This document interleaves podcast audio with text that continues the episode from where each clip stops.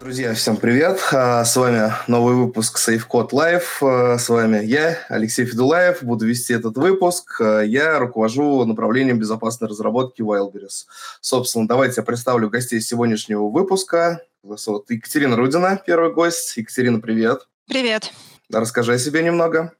Я работаю в лаборатории Касперского в департаменте перспективных технологий, отдел аналитики, стандартов и технологий. Ну, э, мы занимаемся э, тем, что э, работаем в аналитике безопасности промышленных систем, интернета вещей, много занимаемся разработкой рекомендаций, стандартов, работаем с международными и национальными комитетами по стандартизации, консорциумами и так далее. В общем, все, что на шаг или хотя бы на полшага впереди текущих технологий разработки, это все касается нашего отдела аналитики. Супер, круто. Так, Александр, привет. Привет. С нами еще в гостях Александр Поломодов. Расскажи о себе, пожалуйста. Да, меня зовут Александр, я работаю в Тинькофф. Последние семь лет э, руковожу одним большим блоком, который у нас отвечает за клиентские интерфейсы, маркетинг и вовлечение, одновременно курирую вопросы архитектуры и деливери менеджмента в компании. Собственно, сюда меня позвали скорее Э, как гостя не настоящего безопасника, потому что я никогда им не был, но я могу поделиться тем, как это выглядит, ну, этот вопрос про безопасность, да, выглядит с точки зрения проектирования новых сервисов или улучшения существующих, потому что этим приходится часто заниматься на текущей работе. Вот. Круто, спасибо. Ну, безопасность в отрыве от всего, она как бы и не очень нужна, поэтому ты как раз будешь тем самым нашим особым мнением со стороны разработки. И наш третий гость – это Сергей Рогачев. Сергей, привет. Привет, рад увидеть вас всех. Да, ну расскажи о себе тоже, пожалуйста. Я работаю в лаборатории Касперского в отделе Secure Platform Development. А, это отдел, который занимается разработкой безопасной платформы Касперский ОС. Вот. А в эту сферу я пришел далеко не из безопасности, я занимался разработкой операционных систем и систем виртуализации. Вот. Пришел из Samsung, где про безопасность только слышал краем уха. Здесь пришлось немножко развиваться в этой сфере. Спасибо, очень круто. Ну, когда-то давно я тоже работал в лаборатории Касперского, как раз на Касперский УС.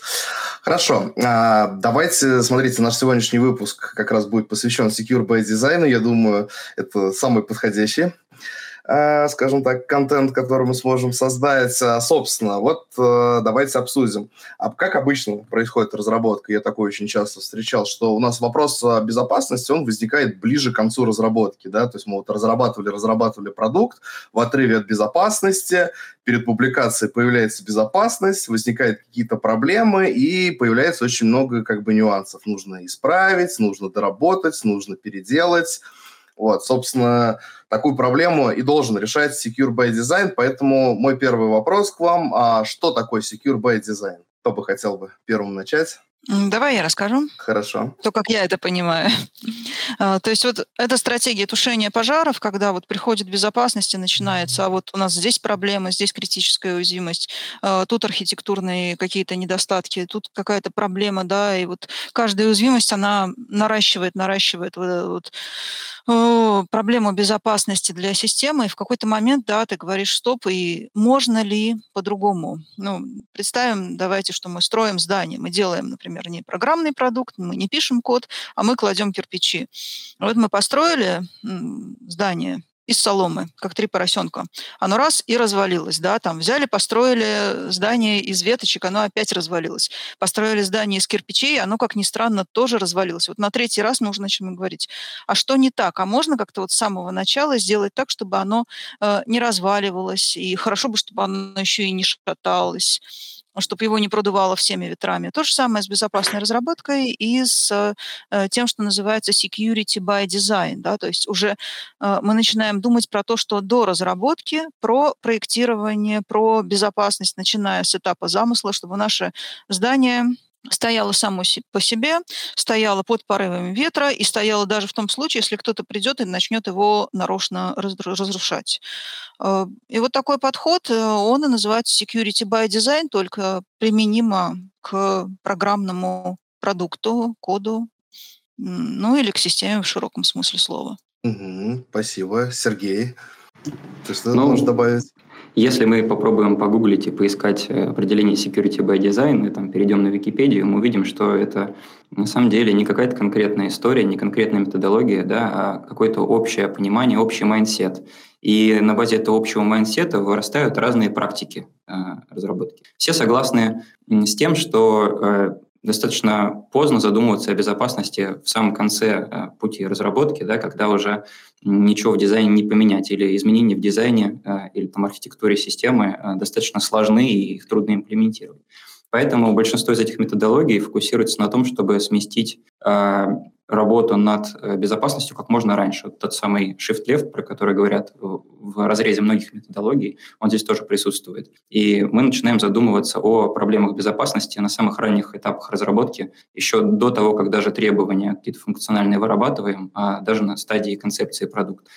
Ну и существуют разные методологии, там, а, каждый по-своему это воспринимает. Там, Microsoft — это SDL подход, есть там менее формальные методологии. Есть э, методология кибериммунитета, которая в лаборатории Касперского используется. Может быть, потом мы об этом поговорим. Есть какие-то менее формальные эвристические подходы, паттерны проектирования, разные принципы безопасной разработки, которые применяются. Ну вот э, можно широко на это понятие смотреть. Э, я думаю, сегодня это понятие более подробно раскроется благодаря нам. Угу, спасибо. Александр, согласен с этими утверждениями или возможно. Да, я согласен. И ну, на самом деле я помню, как я сам ну, э, про безопасность впервые задумался. Я помню, была такая книжка, интересно, э, апли, апли, Agile Application Security, как так она называлась. И там довольно забавно рассказывалось про вот подходы к безопасности, как раз как их строить в цикл разработки э, именно гибкой ну, гибкие методологии. То есть не там, где у тебя верифицировано, валидировано, ну, то есть типа какой-то вататфольный проект, где ты очень сильно прорабатываешь в начале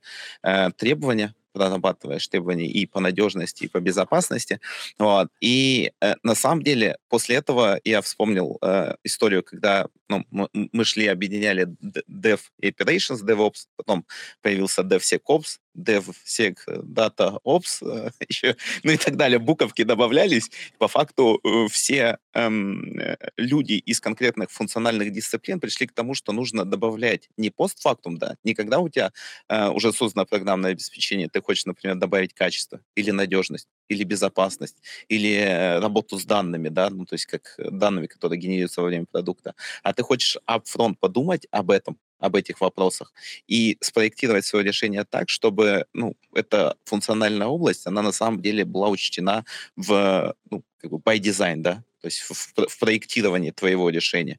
И в этом э, плане, на самом деле, security не сильно отличается от остальных областей, но оно дальше от разработки, чем вот, ну, как бы, чем, например, тестирование. Вот, ну, то есть разработчикам сложнее об этом думать. На самом деле, мне кажется, именно поэтому, ну, такие э, подкасты, как текущий, они им позволяют как раз э, смачить вот эти м, требования безопасников, как их встроить да, в, в начало начального процесса. То есть как э, эти принципы, какие они должны быть и каким нужно следовать для того, чтобы получить надежное программное обеспечение и спокойно опубликовать его, да, не, не mm-hmm. получить этот фин, на, на финале барьер от э, security специалистов, которые тебя отправят на второй, третий или там четвертый круг до работы. Ну, на самом деле, наверное, мне кажется, в данном случае, что security специалисты отправят на какие-то круги доработки, это не самое страшное. Но ты вот частично уже затронул следующий вопрос, и давайте про него поговорим. А м- зачем вообще этим стоит заниматься? Ну, то есть понятно, что вы как бы не завернули нас security инженеры, но мне кажется, это уже м- как бы не... Это уже следствие чего-то, да? То есть вот давайте более масштабно на это взглянем. Вот, Сергей, почему нужно а, заниматься и стараться предусматривать все это еще на ранних этапах? Ну, здесь можно по-разному подойти к этому вопросу. Там, я обычно подходил как технарь, да, и могу там с технической стороны э, объяснить. Но вот мне чаще и чаще наш бизнес намекает, что очень много в деньги упирается. И давайте я попробую немножко с другой стороны зайти, необычной для себя. Вот э, берем стандартный цикл разработки, допустим, да, который э, вопросы безопасности куда-то там наконец откладывает. А, к чему это может привести? Это может привести как раз к тому, что не просто там нас безопасники злые развернут и заставят все переделывать. А у нас действительно какой-то value, который наш продукт доставляет, он может быть э, недостаточно а, ну, Наш продукт недостаточно готов для того, чтобы этот value доставлять клиентам. Вот. Мы там делаем какую-нибудь систему, которая должна обеспечивать а, ту или иную форму там, безопасности из этого CI-триада или еще из чего-то, а оно не обеспечивает. И таким образом нам приходится заниматься патч-менеджментом, переделкой архитектуры, там, да, какие-то очередные итерации переработки продукта. Это все дорого стоит. Вот это как раз та стадия уже поддержки продукта после того, как мы его выпустили наружу, и приходится в это вкладывать людей, деньги, там, какие-то другие ресурсы машинные. Вот, поэтому это все про экономию. Это про то, чтобы сделать э, процесс разработки чуть дороже э, поначалу, ну, потому что он действительно удлиняется. Возьмем там классический SDL, майкрософтовский, это усложняет разработку, удлиняет путь от э, задумки продукта до его выпуска. Но э, все эти методики, они ведут к тому, что в дальнейшем поддержка продукта будет более дешевой. Угу. Есть, а, правильно я понимаю, что, ну, понятно, что на более ранних этапах, если мы уже привлекаем безопасность, это необходимы дополнительные ресурсы, и в том числе это вливается в увеличение стоимости, но на более продолжительном периоде все-таки мы получаем плюс, потому что нам нужно меньше переделывать, мы выпускаем более качественный продукт, который доносит value до уже непосредственно потребителей. Конечно. Угу. Так, э, Можно? да, конечно. Да, прокомментирую. Вот как это еще... А почему так получается? На самом деле э, при э, безопасной безопасном проектировании, при э, э, вот этом security in mind, э, когда мы применяем security by design, э, очень хочется какие-нибудь русские слова употреблять, я обычно говорю конструктивная безопасность. Тут речь идет про целеполагание. Что мы понимаем под безопасностью для э, конкретного продукта или системы? Э, очень просто было там лет 40-50 назад, когда у нас были конфиденциальность, целостность и доступность, и это все относилось к информации. Сегодня безопасность э, систем современных, э, подключенных к интернету, и не только, э, она э, про множество других аспектов, про Э, доступность, про готовность систем, про их способность, ну, например, вырабатывать достаточное количество электроэнергии, если мы говорим про электростанции, э, про возможность э, реагировать на какие-то события оперативно, что тоже, конечно, имеет отношение к доступности, но еще какие-то временные аспекты предусматривает под собой, про надежность, которая привязывается так или иначе к информационной безопасности. Да, надежность и безопасность всегда считались разными э, понятиями. Сейчас они вот, э, сливаются в одно. Про безопасность информации различного рода, например, персональных данных или, может быть, частной жизни, privacy. Э, и это часто входит, может быть, в какой-то противоречие с общественной безопасностью. Это все разнообразие целей, которое э, приписывается э, информационной безопасности в современном мире, э, оно требует более детальной проработки э, как раз-таки на этапе замысла и на этапе проектирования. А чего мы в конечном счете хотим от системы? Если мы от системы хотим реалтаймового исполнения, то мы почему-то про это думаем э, на этапе проектирования, а, придумываем и продумываем, а, как она должна быть реализована, в том числе а, на архитектурном уровне. А если мы хотим, например, от э, электростанции выработки какого-то определенного количества электроэнергии э, с, за определенный срок и никак не меньше, э, то мы почему-то начинаем про это думать, вот про состояние готовности и про возможность э, систем управления поддерживать вот это свойство. Почему начинаем думать к концу, да, и говорим, а что если под атакой она не сможет у нас выдать вот это количество электроэнергии. Так про это нужно как раз думать на этапе проектирования, про вот это возможное влияние атак, а, про mm-hmm. то, какие системы будут затронуты, а, как их отказ э, окажет какое влияние на вот эту готовность, на какие-то другие аспекты работы. И вот это то, что называется цели безопасности в mm-hmm. широком смысле. И когда мы вот эти цели безопасности начинаем закладывать на раннем этапе, мы получаем как раз вот эту вот экономию к концу на том, чтобы показать, что эти показатели там, готовности или достижения каких-то целей безопасности, оно у нас э, действительно реализовано. Оно поддерживается определенными инженерными решениями, оно поддерживается определенным качеством э, реализации. Угу, спасибо. Александр, а вы закладываете цели безопасности продукта? Как, как Мы определенно закладываем это, потому что ну, у нас есть и регуляторные какие-то обязательства. Угу. Вот, но на, на самом деле эм, в, в чем проблема? Вот с этим целеполаганием, да, ну, то есть почему обычно про него забывают, вот, потому что на самом деле, на, на самом деле, э, когда, ну, когда люди, э, в общем, достаточно сложно понять до момента наступления какого-то события, да, ну, какого-то инцидента там по безопасности или по надежности, э, как бы помнить про то, что это может наступить, да, то есть ты как бы думаешь, что вот ты выкатил какое-то приложение, все нормально, но, ну, как бы оно работает, ты воспринимаешь это как статус-кво некоторые, а потом выясняется, что в нем, например, есть определенная дыра. Вот. Или там есть история, например, с тем, как померить, ну, насколько безопасно приложение, да, то есть, типа, как с, с надежностью то же самое, то есть э, непонятно, как оценить, на, насколько оно в итоге безопасно или там на, надежно upfront, ну, то есть у тебя есть какое-то э, решение. Вот. И на самом деле э, в чем проблема? В том, что когда люди э, не выстроили как-то себе этот процесс, то есть не ну, как бы, у них нет вот этого на- начального этапа, да, с какими-то принципами, практиками, они э, ну, просто пишут код, вот. И в итоге получается решение, про которое я говорил, да, которое заворачивают с какими-то доработками вот, или нужно пачить уже, когда оно выкачано, вы, выкачано в продакшн, вот, которая на долгом времени, ну, то есть есть такой показатель, совокупная стоимость владения. И многие забывают про то, что написать код, да, ну, то есть какое-то приложение, это там одна, одно дело, а вот потом его поддерживать, развивать, пачить, да, и, ну, типа, эксплуатировать годами, что с тобой часто остается.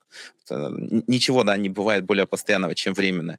Это, ну, стоит уже других денег, и зачастую ты на, ну, как бы во время э, того, когда приложение уже работает, ты в разы больше тратишь время, времени и сил своей команды разработки на то, чтобы поправить то, что можно было изначально сделать хорошо.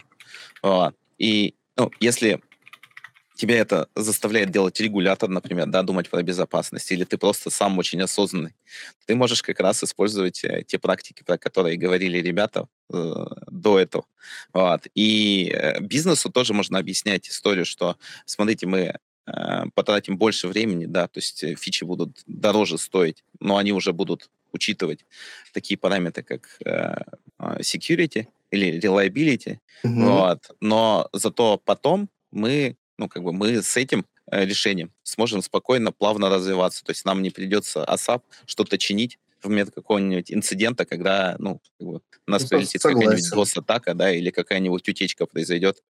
А вот такой тогда вопрос, смотри, тут, вот тут мне кажется, был затронут интересный момент, я хотел бы этот вопрос всем задать.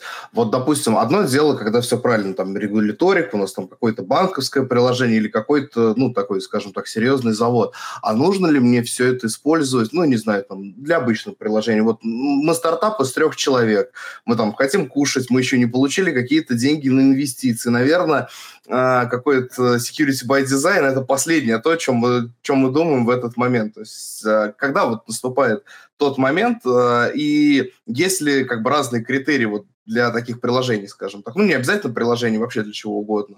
Вопрос масштабируемости, да. Ну, а, насколько примеру, вы вот собираетесь меня... масштабироваться? Угу. Да, да, давай, может, как раз на примере. А, вот у нас сейчас как раз э, очень актуальная тема импортозамещения. И, ну, вот, например, какой-то отечественный стартап а, разрабатывает э, платформу для, ну, давай ПЛК, программируемые логические контроллеры. Угу. Очень востребованная штука сейчас современная. А, и делают они, например, не просто прошивку какую-то для какой-то определенной платформы, а делают они фреймворк. Есть несколько примеров различных э, фреймворков и платформ промышленных, э, не все из них достаточно хороши с точки зрения безопасности. Э, когда у нас э, идет вот эта платформа, да, она понятно, что она должна быть очень хорошо кастомизируема, что необходимо дать возможность туда внедрять определенную функциональность и давать ну, достаточно возможность гибкой кастомизации.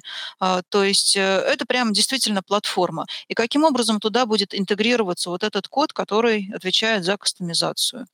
Есть пример э, фреймворка, я сейчас даже не буду говорить название, но те, кто знает, те вот точно поймут, что, о чем идет речь, э, когда у нас э, запускается эта самая платформа как приложение под Linux из-под рута и подгружается в него вот эти плагины, вот этот кастом, кастомный код, подгружается просто туда, вот в адресное пространство этого процесса, исполняется в нем. И любая уязвимость плагина, написанного сторонним, замечу, разработчиком, э, она э, ведет к компрометации всей платформы, и каждая ошибка, она стоит дорого, у нее достаточно высокий CVSS рейтинг, и это все следствие того, что спроектирован вот этот фреймворк, вот эта платформа mm-hmm. изначально была плохо она не secure by design. Э, не учитывалась возможность ошибок э, реализации э, сторонними разработчиками, а сами разработчики платформы, естественно, за эти ошибки уже не отвечают, они могут давать какие-то рекомендации, ну, запускайте статический анализатор на своем коде. Повлияет ли это существенно на ситуацию с безопасностью? Вряд ли. Ну вот, поэтому если не собираетесь э, развиваться дальше, чем э, компьютер родителей, да, там, или младшего брата, тогда, да, не думайте про security by design, и то можно поспорить. А mm-hmm. Если хоть э, речь идет хоть о каких-то вот продажах вашего продукта и его дальнейшем использовании и масштабировании, то, конечно, каждый раз нужно думать. До какой степени зависит от текущей зрелости проекта. Эта тема, ну, наверное, даже для отдельного разговора, модели зрелости и развития подхода security by design, насколько его нужно развивать в зависимости от зрелости проекта. Но, по крайней мере, про это нужно знать, про это нужно думать. Это, кстати, очень интересный пример. Тут как раз мы, получается, видим, что это можно было легко предусмотреть, а сейчас нужно, по сути, переделывать всю архитектуру целиком вот этого фреймворка. Но а я даже немножко по-другому остальным участникам переформулирую вопрос. Вот у нас получается, что каждый как бы продукт по-своему уникальный. И даже там два одинаковых продукта, которые один работает в одной среде, а другой работает ну, в другой среде, по факту у них требования к безопасности будут разные. Вот можем ли мы выделить какие-то продукты, для которых даже не то, что не нужен Secure by Design, а где мы можем, ну, скажем так, пожертвовать его качеством. Ну, я не знаю, может быть, какие-то там отрасли. Вот мы, например, не работаем с персональными данными клиентов. У нас там сайт какой-то там простенький, там, одностраничник, что-то еще. Нужно ли нам об этом задумываться или нет? Сергей э, или Александр? Ну, я могу Давайте рассказать... Да, mm-hmm. могу рассказать про то, что, ну, например, у нас в компании есть, э, ну, то есть продукты, да, или там проекты разного э, э, как бы, с разными требованиями к security. Вот, то есть базовые требования общие, но, например, если ты делаешь какой-то там проект э, вместе с партнерами, который будет работать неделю, например, да, ну, то есть и как бы, там, да, нету персональных данных, там есть какая-нибудь история с, э, там, не знаю, промокодами, кэшбэками, ну, в общем, с, с какой-то штукой, которая, ну, не, не очень сенситив, и ты, в принципе, не против, чтобы даже люди, найдя уязвимость, э, стали твоими клиентами, ну, там, используя самый волшебный какой-нибудь промокод или еще что-то, ну, то есть, как бы, те, в принципе, ок с этим, то ты вполне можешь, э, ну, как бы, эм, даже найденные уязвимости, например, не целиком там, исправляя решение, поправить, а, например, ручным каким-то способом, на этапе постобработки или там, э, на этапе там, о подведении итогов ну, там, какого-нибудь конкурса. То есть у тебя есть э, на самом деле история с э, рисковой какой-то моделью, то есть чем ты рискуешь, и какие-то пути там, митигации его, да, или обходные какие-то пути. Понятное дело, что в каком-нибудь движке, там, не знаю, на котором, не знаю, процедуры у нас запускаются для клиентов, ну, там, там, там другие требования, да, то есть к, к, ну, как бы к надежности, или если мы говорим про платежи какие-то. Вот. Но некоторые вещи, или ты прототип какой-то делаешь, да, или vp какого-то решения, где ты знаешь, что точно не будет там, большого трафика или большого количества клиентов, или которые ты раскатываешь, например, на сотрудниках, то, чтобы проверить. В общем и целом, э, в зависимости от того, какое какое у тебя приложение, да, и как, как бы какой, на каком этапе жизненного цикла оно находится. То есть у тебя вполне Э, иногда, короче, ты можешь поступиться вот этими требованиями. Единственное, э, не пускать его дальше в э, продакшн, да. Если ты MVP какую-то сделал и немного скосил углы, то потом тебе нужно сделать, э, ну, подтвердив гипотезу, уже нормальное решение. И вот mm-hmm. как раз нужно не прогнуться на требования бизнеса, который часто говорит, о, классно получилось, давайте сейчас катим на всех, будет огонь. Ну, мы, мы, наверное, возможно, как раз под конец чуть позже поговорим. То есть э, все-таки я все равно услышал, что нам нужно сделать какую-то первичную оценку, и тогда вот у меня ко всем вам вопрос. Можем ли мы порекомендовать даже каким-то стартаперам все равно привлекать ну, какие-то таланты в этом плане, чтобы понять, А нужно ли сейчас переживать за это и закладывать какие-то работы в дальнейшем? Это их может избавиться, ну, по сути, от, от переделывания этой MVP-шки. Или все-таки MVP это должно оставаться MVP, пускай и не безопасным, или вообще каждая ситуация абсолютно по-разному должна трактоваться? Я бы на самом деле э, сказал, что стартаперам, если они, ну, как бы стартап э, начинают, э, уже имея какие-то инженерные ну, типа, инженерный бэкграунд, им проще сразу правильные процессы впиливать, как, ну, как бы, как история с, там, пайплайнами, с, ну, таргет-версиями, куда там деплоить свои приложения, с логами, мониторингом, ну, то есть вот этим всем. То же самое с, ну, проверкой внутри пайплайна каких-нибудь OWASP уязвимостей или там контейнеров и так далее. То есть полную обвязку делаешь, и дальше у тебя некоторые вещи, ну, с точки зрения безопасности находятся ну, достаточно просто. А вот как проектировать, да, ну, то есть secure by design или нет приложения, нужно понимать, ты его выкинешь через неделю или нет, потому что в стартапе часто бывает так, что мм. у тебя э, как бы срок жизни твоего, ну, кода написанного, он может быть там дни. Вот ты а выкатил, там, там проверил. неизвестно, взлетит да. или не взлетит у нас. Как так, Сергей, ты Они... что думаешь? А, Екатерина у нас хотела. Да, Хорошо. вообще есть вещь, которая достаточно дешево стоит и которая достаточно эффективна хоть для стартаперов, хоть для кого. А, подумайте про как раз цели безопасности. Э, что значит безопасность для вашего проекта? Чтобы там не украли деньги, там не читерили с промокодами и там, ну, избежать каких-то возможностей фрода. Вот прям такой, ну, хороший такой широкий пласт, да, целеполагания. Э, вы не хотите, чтобы утекали данные клиентов, да, там для вас важно бороться с утечками. Другой большой пласт. Э, вам важна надежность и устойчивость вашего приложения, да, то есть исключительно важно, чтобы в любой момент можно было получить к нему доступ и получить от него немедленный отклик. Ну и что значит немедленный? А, вот эти цели безопасности, да, их можно прямо взять, сесть и написать, если вы там, ну, осознанный владелец стартапа и знаете, зачем он нужен и где он будет применяться, сесть, написать за полчаса, да, устроить мозговой штурм, и расписать, это уже сделает э, более понятно то, зачем вам э, нужна безопасность, зачем вам нужны процессы, процессы это важно, зачем вам нужна будет потом безопасная разработка, чтобы что, да, чтобы вот избежать вот этого. Э, можно чуть-чуть больше внимания уделить анализу цели безопасности, если это действительно большой проект. Там есть разные там, методики анализа конфликтов интересов, можно выходить там на стейкхолдеров, смотреть, кто имеет доступ, да, там, анализировать поведение разных пользователей, в том числе нарушителей. Это сделает этот анализ чуть более детальным. Но можно начать просто с того, чтобы записать 3, 5, 7 пунктов, которые определяют, что такое безопасное поведение, приложения, системы, сети. Э, и что такое небезопасное? Угу. Вот эти критерии, они вот так прямо разграничивают, и сразу э, идет понимание, да, вот где мы что будем закладывать, пользуясь вот этими процессами, про которые сейчас говорил Александр. Мне есть чем дополнить угу. реплики Александра и Екатерины. Вот, и Александр говорил о том, что надо некоторую рисковую модель использовать для того, чтобы ранжировать, собственно говоря, что нам важно, а что не нужно, да, что не важно.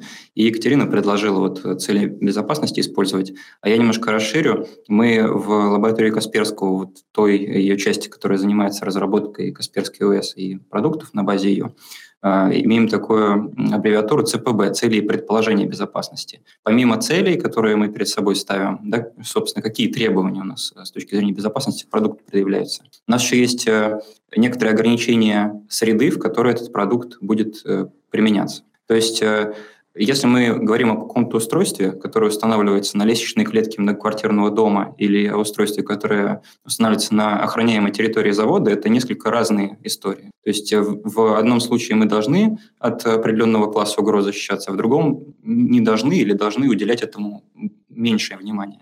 Соответственно, здесь можно сэкономить, да, где-то срезать углы, потому что мы понимаем, что наш продукт используется в определенных условиях, в которых о некоторых вопросах мы можем задумываться в последнюю очередь или не тратить на них много внимания. И второй момент, вот э, возвращаясь к стоимости э, всей этой истории с Secure by Design и маленькими стартапами. Ну вот как есть э, методологии разработки совсем гибкие, да, прям совсем agile и старые waterfall такие строгие, и, между ними целый спектр есть. Можно выбрать э, наиболее подходящую к нашему проекту. А так и здесь. Э, на самом деле разные подходы к Secure by Design, они есть как очень строгие, формальные, тяжелые, процессные, так и достаточно легкие, которые можно применять практически в каждом проекте. Ну, например, если мы говорим о каких-то эвристических подходах, да, это применение паттернов безопасного проектирования на уровне кода, на уровне дизайна кода, на уровне архитектуры системы, то есть взаимодействующих сущностей между собой, компонентов. А, таких паттернов достаточно много, и они могут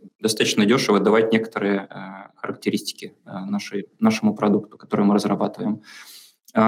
Помимо паттернов есть просто какие-то базовые принципы, а, которые практически во всех книгах по безопасности в самом начале а, перечисляются, при том, что а, эти принципы да, там не связаны напрямую с Secure by Design, это просто базовые вещи, такие как там, разделение на компартменты, такие как принцип наименьших привилегий, принцип разделения обязанностей, там, и многие другие похожие. Вот. И даже просто повышая образованность э, сотрудников, разработчиков, дизайнеров, архитекторов, мы можем вот на этом небольшом уровне, простом, на уровне паттернов, на уровне каких-то базовых принципов, от которых вся безопасность, собственно, отталкивается, э, и работать, если это совсем такой вот легковесный стартап. А потом постепенно, в зависимости от степени риска, в зависимости от того, что нам нужно, повышать как-то э, образованность сотрудников в той или иной области, нанимать специальных людей уже, делать более тяжелые процессы, ну вот и двигаться по этому спектру между двумя полюсами. Угу. Спасибо за ответ. А вот у Александра и Екатерины несколько раз как раз прозвучало в их ответах по безопасной разработке. А в чем отличие будет Secure by Design от безопасной разработки, по-вашему? Secure by Design а, более а, объемлющее понятие. А, если про безопасную разработку мы говорим по отношению к программному коду, по большей части, то а, Security by Design относится к системе в целом. А, Причем система в таком широком смысле есть определение в международном стандарте системы как определенный такой вот совокупности элементов. Причем вот эти совокупность элемент, в этой совокупности элементов каждый, систем, каждый элемент также может представлять собой систему. А, и вот в качестве такого элемента может быть в том числе и программный код, и аппаратная платформа, и несколько систем, как, ну, не знаю, программно-аппаратные комплексы, их объединяют mm. в сеть, и это снова система. И Uh, вот много лет работая с системами разного уровня, и с вычислительными сетями, и с интернетом вещей, и с паками, и с программным кодом в том числе, с отдельными программными средствами. А, я могу сказать, что а, принципы Security by Design а, применимы в равной степени к системе любого уровня. Тоже, если отсылать к международным стандартам, есть два стандарта, 12207 ISO-шный, про программное обеспечение, про циклы разработки безопасного, безопасного, ну, любого вообще программного обеспечения. Есть 15288, тоже жизненный цикл разработки, но уже системы, процессы разработки системы. Сейчас у нас это э, переведен он как ГОСТ 57193. Э, и там описываются как раз-таки процессы жизненного цикла э, без э, определения модели жизненного цикла какой-то, определенные, да, то есть эти сами процессы, они описываются по отдельности, и дальше их можно организовывать в зависимости от требований предметной области. Так вот, а, безопасная разработка, она вот на этом уровне абстракции относится вот к 12207, то есть к программному обеспечению и к процессам жизненного цикла программного обеспечения. А Security by Design относится к системам, к разработке систем э, по 15288 или вот ГОСТ 57193 нашему. Э, и интересная такая деталь, э, когда читала 57193, делала такое упражнение, я подставляла слово «безопасность» в описании процессов разработки систем. И если подставлять туда слово «безопасность» или «угрозы», или там, ну, как-то детализировать, э, ну, так вот, э, с колокольни, с точки зрения информационной безопасности, вот эти вот требования процессов жизненного цикла разработки систем, то как раз у нас и получается security by design. Там есть все, что, в принципе, нужно, если мы э, хотим говорить про security by design. Но другое дело, дело, что это требует некоторого умственного упражнения, да, поэтому, естественно, нужен там ну, отдельный стандарт про security by design, э, чтобы ну, таким упражнением не приходилось заниматься.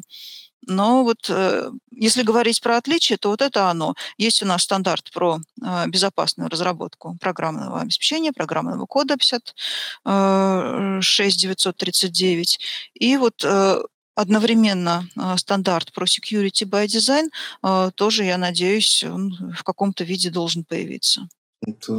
Спасибо за развернутый ответ, очень интересно. А кто-нибудь хочет дополнить, может быть? Есть, есть несогласные. Нет, что-то... Я смотрю, все согласны. А, супер. Ну, а вот если мы возьмем а, все это дело в рамках чисто разработки ПО, да, то есть, ну, опустим программно-аппаратные комплексы, какие-то большие системы, то есть, а что это? Не будет ли в данном случае в безопасной разработке security by design, когда мы сдвигаемся как раз максимально ну, вот shift left, да, и что на этап еще идеи мы смотрим, какие могут быть проблемы, или все равно это более объемное будет и всеобъемлющее? Давайте, раз никто не хочет, от меня реплика. Ну, вроде бы примерно о том и речь идет. То есть, если в общих словах говорить, то это как раз про то, чтобы на каждом этапе, начиная с самого начала, задумываться о безопасности. А, и закладывать ее как в там, базовые требования, бизнес-требования, да, так и к, э, в функциональные требования и, и далее. То есть это прямо на каждом этапе мы занимаемся вопросами безопасности, а, ну а каждый подход, разные подходы, которые от Security by Design почковываются и развивают это все в разном направлении, они немножко под разными углами смотрят на каждый из этих этапов. Вот, э, собственно, и все, на мой взгляд. Mm-hmm. Mm-hmm. Тут, да, смотри, э, не то, что не хочет, просто э, хочется, чтобы кто-то еще, не знаю, поспорил или присоединился вот к этому обсуждению. Э, про безопасную разработку и security by design прямо очень часто возникающий вопрос. Тут еще, как ты говорил, Сергей, у нас программное обеспечение тоже это не вещь в себе, оно существует всегда в каких-то условиях. И если мы говорим про безопасную разработку, то да, мы уделяем внимание качеству кода, инструментам, которые отвечают за это поддержание качества кода, за, за анализ архитектуры программного обеспечения. Но у нас еще есть такие э, истории, как э, взаимодействие с аппаратной платформой, э, работа программного кода ну, в условиях, может быть, э, уязвимости каких-то внешних систем. Может быть, там есть какая-то история про устойчивость, про дублирование, резервирование внешними системами работы вот этого программного кода. И вообще говоря, это уже история про security by design, а, про систему в целом, которая создает внешние условия и предположения для работы программного кода. То есть э, в целом это не только shift-left, а, но это еще и комплексная оценка работы программного обеспечения, программного кода, продукта в э, условиях внешней среды и взаимодействия его с вот этими внешними факторами. Вот это все security by design. И в том числе взаимодействие то, которое мы должны анализировать э, на этапе анализа назначения э, кода, да, то есть бизнес-риски, да, вот как он будет работать, как его уязвимости будут влиять на какие аспекты бизнеса, да, как мы будем, в принципе, распределять средства, там, не знаю, на триаж уязвимостей, как мы будем принимать принимать решения в случае возникновения инцидентов, связанных с нашим продуктом. А, это все все создает предпосылки а, для а, безопасной разработки в том числе. Супер, мне очень понравился ответ. Кажется, мы расставили все точки в этом вопросе. Тогда э, я бы хотел бы немножко другой момент. Вот мы поговорили, да, там, как стоит начинать, э, что стоит учитывать. Но, наверное, все-таки на сегодняшний день более типовая история. Мы уже что-то сделали и сделали небезопасно. То есть мы, мы уже, да, там, вот, стартап, мы получили инвестиции, уже сделали продукт, он работает, и вот сейчас участились атаки. А, мы понимаем, что наш продукт небезопасен. Что делать? Тушить пожары. В первую а... очередь. Всегда тушить пожары сначала. Ну, то есть это прям как-то масштабно прям делать какую-то мажорную версию, переработанную с нуля, или там попытаться позакрывать все уязвимости, потом там разобраться с контейнерами, библиотеками, самой средой и дойти до архитектуры. Вот э, ваше мнение интересно и ваше предложение. То есть вот а, он, у нас есть, да, то есть, ну, пускай это будет какой-то web application, а, он развернут, а, ну, и плохая архитектура, и там дырки в библиотеках, дырки в самой операционке, там, не знаю, мисконфигурации контейнеров, то есть весь набор проблем. Вот э, что в первую очередь стоило бы сделать? Прям сказать, а горе, ну все, мы делаем там новый продукт изначально, который предусмотрит все эти проблемы, либо мы как-то по нисходящей постепенно сдвигаемся? Здесь явно какой-то итеративный подход требуется. А, ну, начнем с того, что это даже не всегда так бывает, что мы э, получаем какой-то продукт на входе готовый, и у него там уже какие-то проблемы. Даже в случае разработки с нуля мы же э, не пишем весь код сразу, правда же? А, и многие команды просто переиспользуют какие-то большие части там, э, крупных стеков или каких-то крупных фреймворков для своей разработки. И внутри этих фреймворков тоже могут быть проблемы. Вот, и для них это тоже будет актуально. История про то, что есть э, какой-то большой трудно контролируемый кусочек кода или там целая система да, а, с проблемами, и нам необходимо, во-первых, как Екатерина сказала, быстро затушить э, самые горящие пожары, а потом постараться итеративно э, заниматься преобразованиями архитектуры. В какой-то момент, я помню, даже у лаборатории патент на этот счет был, но это больше про операционные системы, тем не менее, а, то есть идея такова, что вот есть у вас там а, какой-то, не знаю, мегаблок или плохо сконфигурированный, там, кон, сконфигурированный контейнер там, с кучей э, ответственности на него положено, то есть там куча запускается какого-то э, софта, непонятно, как оно там себя внутри ведет, э, возможно, у него там какие-то высокие привилегии в системе и так далее. То есть э, первое, что мы можем сделать, это взять тот код, которому мы не доверяем, он работает, например, там с каким-то э, пользовательским вводом, и этот пользовательский ввод может на него оказывать влияние, то есть можно там, не знаю, вплоть до того, чтобы проинжектировать в него какое-то поведение, да, первое, что мы должны сделать, это вынести такие опасные, провести анализ и определить вот такие вот опасные кусочки, лежащие на поверхности атаки, и вынести их в э, контейнеры или в какие-то э, компартменты, которые будут максимально ограничены по привилегиям, а, и, а, по сути, единственный способ общаться со всеми остальными а, сущностями в системе будет вот некоторый какой-то контролируемый и известный нам канал связи. Там, возьмем там архитектуру Google Chrome, она примерно так устроена, да, то есть там рендереры, те части, которые с пользовательским вводом работают, с, с там, кодом страницы, с скриптами, там, JavaScript и так далее, они вынесены в такие вот изолированные компартменты и э, депривилегированы по самому там максимуму, то есть они не могут вызывать разные системные вызовы, а, кроме тех, которые там на write read с этим пайпом соединены, с этим сокетом, который взаимодействует с остальной частью хрома. Вот. И даже если там что-то пойдет не так, то э, упадет просто вот этот условный контейнер или компартмент, э, и ничего плохого, кроме как вот availability, да, не пострадает у нас в системе. Mm-hmm. И это может быть итеративно, то есть мы можем все самое опасное и непонятное для нас засунуть в некоторый компартмент депривилегированный, а, и остальную часть системы от этого компартмента отделить некоторым фильтром, который бы а, или нормализовал данные, которые проходят оттуда, то есть э, добавлял нам уверенности в том, что эти данные никаким образом не были модифицированы, да, не пострадала их интегрити. И или там э, написать этот компонент, там какой-то фильтрующий, или тот, который мы, тот, которому мы доверяем, на э, языке э, высокого уровня, там, не знаю, memory safe и так далее и тому подобное, так, чтобы мы точно были уверены в том, что бинарной уязвимости, например, в нем будет трудно проэксплуатировать за счет ввода из этого вот изолированного компартмента. А потом постепенно э, с помощью анализа архитектуры можно кусочки постепенно-постепенно отделять, выделять их э, в отдельные какие-то группы, которые запускаются уже в других компартментах, и наделять их э, определенными привилегиями в зависимости от степени доверия к этим кусочкам. Ну, вот это примерно такой общий подход, который просто от эвристик отталкивается, базовых то есть это не формальная история, это больше про, а, а, про какой-то такой вот а, подход к дизайну на уровне здравого смысла, наверное. Да, хорошо, спасибо. Так, у нас остается не очень много времени, поэтому давайте мы в такой перейдем а, немного в блиц-формат. Александр, а, вот по твоему мнению, где, в каких, может быть, сферах либо продуктах необходимо использовать security by design? Однозначно, ты бы рекомендовал бы. Ну, на самом деле, наверное, финансы. вот. Хорошо. Соответственно, ну, или э, ну, наверное, есть какие-то другие высокорисковые области, например, медицинская какая-нибудь история. Мы же не хотим, чтобы у кого-то да. стимулятор, кардиостимулятор отказал или еще что-то. Вот. Э, наверное, производство. Ну, вот мы сегодня тоже упоминали. Как, помните, да, атака на, там, по-моему, иранскую атомную станцию когда-то. Да, была. атомная энергетика вот. опасна.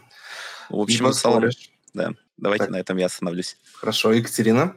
Ну да, понятно, что критическая инфраструктура, практически вся. А, тут интересный момент. А, security by Design а, проще будет внедрять как раз-таки в критических системах, потому что у них, как правило, есть уже процессы, поддерживающие анализ safety. То есть, ну, как это, функциональная безопасность, безопасности для жизни и здоровья, если говорить про медицинские устройства, ядерная безопасность, если говорить там про объекты атомной энергетики, атомная отрасль. И в принципе, э, там есть куда вписаться, да, то есть если в автомобиле уже есть э, процессы э, оценки его safety, да, то есть что он безопасно ездит, что там есть проверки поведения да, там, этого кода электронных блоков управления в определенных условиях, и вписать туда проверки на устойчивость к атакам, то есть к намеренным воздействиям, то, чего safety не учитывает, будет уже проще. Э, если у нас это какой-то IoT, э, интернет вещей, какие-то новые устройства, какие-то э, стартапы, которые занимаются как раз в новых областях исследованиями и разработкой, то там этого может не быть там с этим угу. хуже. И там вот с целеполаганием нужно прямо очень хорошо работать. И вот там как раз нужно очень следить за переиспользованием решений. Да, то есть то, что говорили сейчас, можно ли сделать то, что не является secure by design, безопасным by design.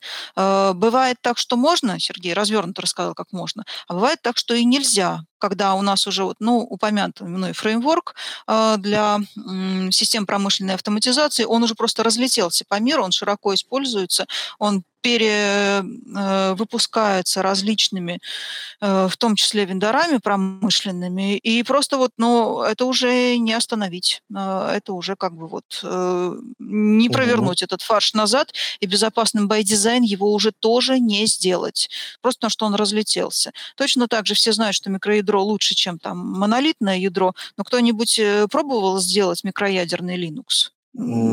Пробовали. Есть их там мало, там у Гугла есть, но да, да, да, да, но это уже как бы и не Linux, да, то есть э, в некоторых случаях этот фарш назад не проворачивается. Ну да, согласен.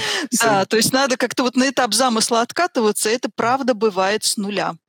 Очень интересное выражение. да, всем, стартап, всем стартапам, как раз, которые э, не имеют требований к надежности функциональной безопасности в отрасли, в которой они работают, э, нужно хорошо думать э, как раз-таки про целеполагание и э, продумывать на уровне архитектуры, на уровне замысла э, вот эти будущие решения, которые отвечают за безопасность. Угу, спасибо. А, Сергей, добавишь какие-то еще сферы или на твой взгляд? Мне кажется, хорошо покрыли. Я в первую очередь вспоминаю про те сферы, где сейфти важен. То есть это угу. автомобильная промышленность, это авионика, это медицина. Вот. Ну и, кстати, сейфти это даже в IoT и в умном доме местами тоже проступает. Возьмем угу. какие-нибудь кормушки для животных автоматизированные, которые удаленно контролируются. Мы несколько раз слышали про то, как кормушки известных китайских производителей ломают и, например, могут отключить подачу э, еды для животного. А животное там сидит бедная неделю или две без хозяина и ничего покушать не может. Это вот, кстати, я как, я как обладатель таких кормушек и поилок, когда если уезжаю ну, на длительный срок, всегда на всякий случай оставляю отдельно тарелку с кормом и с водой, чтобы, ну, мало ли что. На самом деле у них там есть резервные системы с батарейками, если отключат, но все равно страшно. Тогда давайте потихонечку к концу ближе, близиться. А, наверное, самый сейчас волнующий всех вопрос, где получать такие знания, то есть может ли разработчик как-то получать необходимые компетенции, откуда их вообще взять? Вот хочу делать безопасно, как, как мне, э, откуда научиться? Что можете порекомендовать? Прежде всего, это базовое инженерное знание, базовая инженерная подготовка. Писать код на коленке может кто угодно, но мое личное мнение важно понимать, э, как делаются системы с инженерной точки зрения. Э, понятно, что это высшее образование, причем э, не, тоже не абы какое, это инженерная школа. Э, у нас, э, к счастью, еще в стране э, она существует, хотя, конечно, критически уменьшается уже количество людей, которые умеют строить. И, конечно, ну, в плане самообразования очень помогает получать знания из параллельных отраслей. Э, инженерах. То есть э, вот тоже проектирование и анализ функциональной безопасности в автомобилестроении э, может служить хорошим примером, как подходить вообще к этому вопросу. Угу, спасибо. Так, Александр, я помню, вначале ты говорил, что я тут не настоящий безопасник. Расскажи нам, а от, где ты брал эти знания, как это вообще происходило? Ну, на самом деле, на самом деле меня больше всегда интересовала история про проектирование систем. Вот. Ну, то есть именно под какие-то функциональные и нефункциональные требования, и безопасность была out of scope, да, ну, то есть э, моих, моей зоны интересов. Но в какой-то момент я понял, что это достаточно важная история, как раз э, столкнувшись с, там, с некоторыми переработками, да, которые требовались по результатам там security аудита, я решил покопать в эту сторону, ну, как бы, и я люблю читать книжки, я их очень быстро читаю и как бы пытаюсь вытащить что-то из книг, э, что мне вот прямо сейчас нужно. Я помню, была очень неплохая книжка, которая мне понравилась, Building Secure and Reliable Systems от Гугла, где они mm-hmm. продолжили свои, ну, серию срочных книг, но докрутили туда историю про процессы безопасности, вот принципы, про которые Сергей упоминал, про э, инцидент-менеджмент с точки зрения, ну, типа, безопасности, как он отличается от инцидент-менеджмента с точки зрения надежности. То есть как, как не спугнуть условно атакующих, да, и как бы проанализировать их поведения.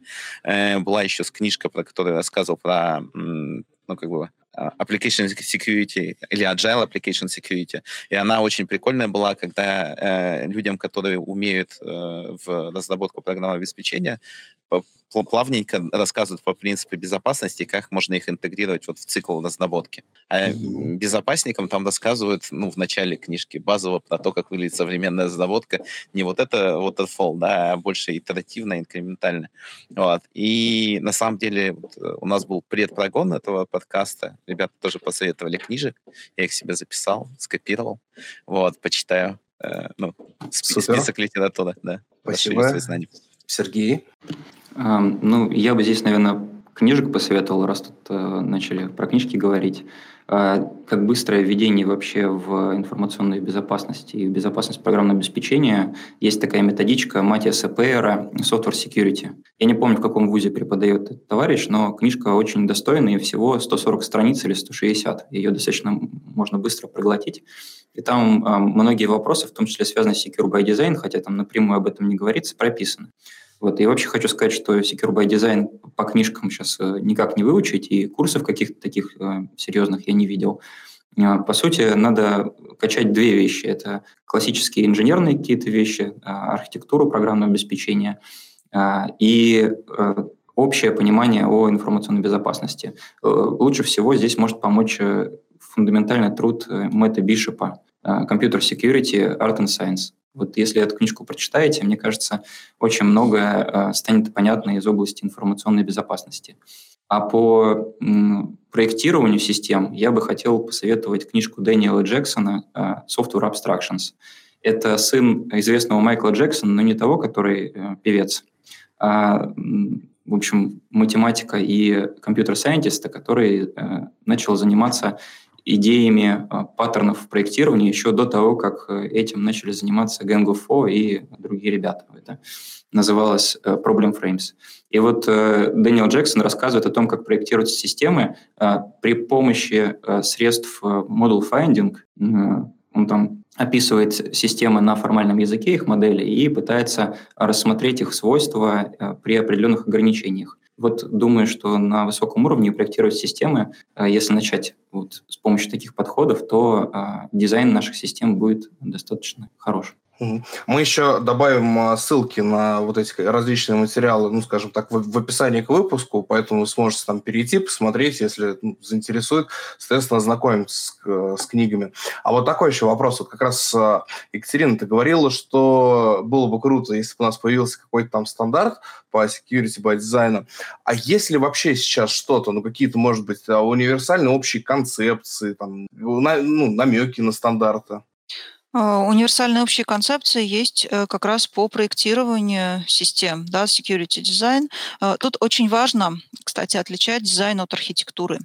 А, есть э, то, что относится к архитектуре, как вот, ну, здание строить, да, отсылая вот к этому как раз примеру про трех поросят, да, строите здание там э, и делаете, например, его архитектуру достаточно устойчивой, да, там, ну, Гауди можно привести в пример, да, там, он брал э, формы из природы и строил здания так, чтобы э, они соответствовали, да, в таких каких-то пропорциях, э, были устойчивыми. Есть другие подходы, да, другие принципы строить именно архитектуру. Но когда вы начинаете здание строить, вам важно еще какого качества кирпичи, строительный раствор, как его быстро подвозят, можно ли его еще использовать за это время, э, как устроены эти процессы. И вот это уже то, что э, называется дизайн. То есть не просто подход такой снизу вверх с э, определенными решениями, да, когда мы выбираем, вот как мы будем делать эту архитектуру, а подход такой более структурированный, Э, в котором большую роль играют процессы, в котором мы учитываем множество других факторов. И вот как раз стандарты, относящиеся именно к дизайну, да, ну если говорить про кни- книги, то это Рексин Майер Systems Engineering есть книги, и как раз вот построенные по заветам э, Systems Engineering, э, Body of Knowledge, стандарты прежде всего 42010, стандарт принятый одновременно ISO, MAC и IEEE э, тройной, э, и построенные на его основе всевозможные архитектурные фреймворки. Есть, например, IEEE стандарт э, архитектурный фреймворк интернета вещей, который детализирует на основе этого 42010, как строится система интернета вещей, ну, любого уровня абстракции, то, что мы говорили. И вот э, использовать их в отношении в том числе информационной безопасности, компьютерной безопасности вполне можно. Там просто детализируется определенный, то, что называется viewpoint, а, архитектурный, архитектурное представление определенное с точки зрения безопасности. А, и детализируется уже там, ну, в отношении принятия решений вот этих кон- конкретно конструктивных, конкретно относящихся к проектированию и созданию системы ну, в рамках принятых понятий. Вот. В, в общем, наверное, давайте потихонечку переходить тогда к итогам. А вам, слушатели наши, нарекомендовали сегодня книжек немерено. Обязательно читайте. Сможете быть ну, умными, разбираться в безопасности. А сегодня мы выяснили, что безопасность – это не только код. Безопасность, она везде. Это как код взаимодействует с аппаратной платформой, как там аппаратная платформа дальше взаимодействует. Все такое. Здесь также важно наверное, какая-то разработка шаблонов, платформенных решений и их переиспользование. Как раз чем э, коллеги в Касперском, я так понимаю, занимаются. У вас есть готовая платформа в виде Касперский S, вы переиспользуете. Александр, не знаю, есть ли у вас в Синькове готовая какая-то платформа, но, скорее всего, какое-то переиспользование паттернов тоже есть, где вы уже сделали хорошо.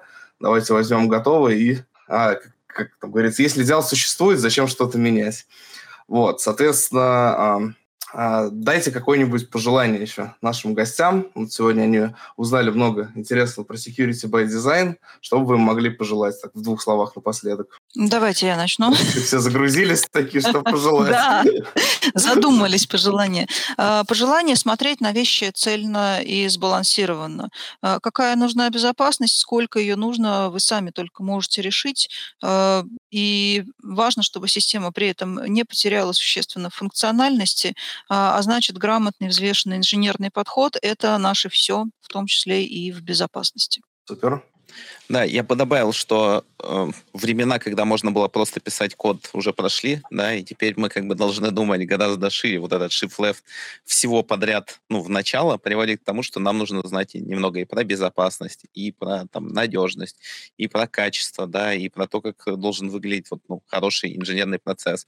И для того, чтобы расти вот от уровня, ну, там, условно, начинающего человека, который может просто писать код по, по, по требованиям, да, как бы какой-то application код, к какому-то там инженеру высокого уровня, который может уже проектировать сложные системы, ты вот эти вещи должен постепенно впитывать в себя, да, понимать, как это работает, какие принципы должны быть э, ну, в работе, для того, чтобы получать хороший результат. Угу, спасибо, Сергей. Ну, здесь остается добавить, что безопасное будущее наше, вот отдаленное, когда мы придем в состояние, когда можем доверять э, всей технике и всему программному обеспечению, начиная там, от программного обеспечения кофеварки, заканчивая программным обеспечением самолета. Вот это безопасное будущее – это дело рук каждого из нас сейчас.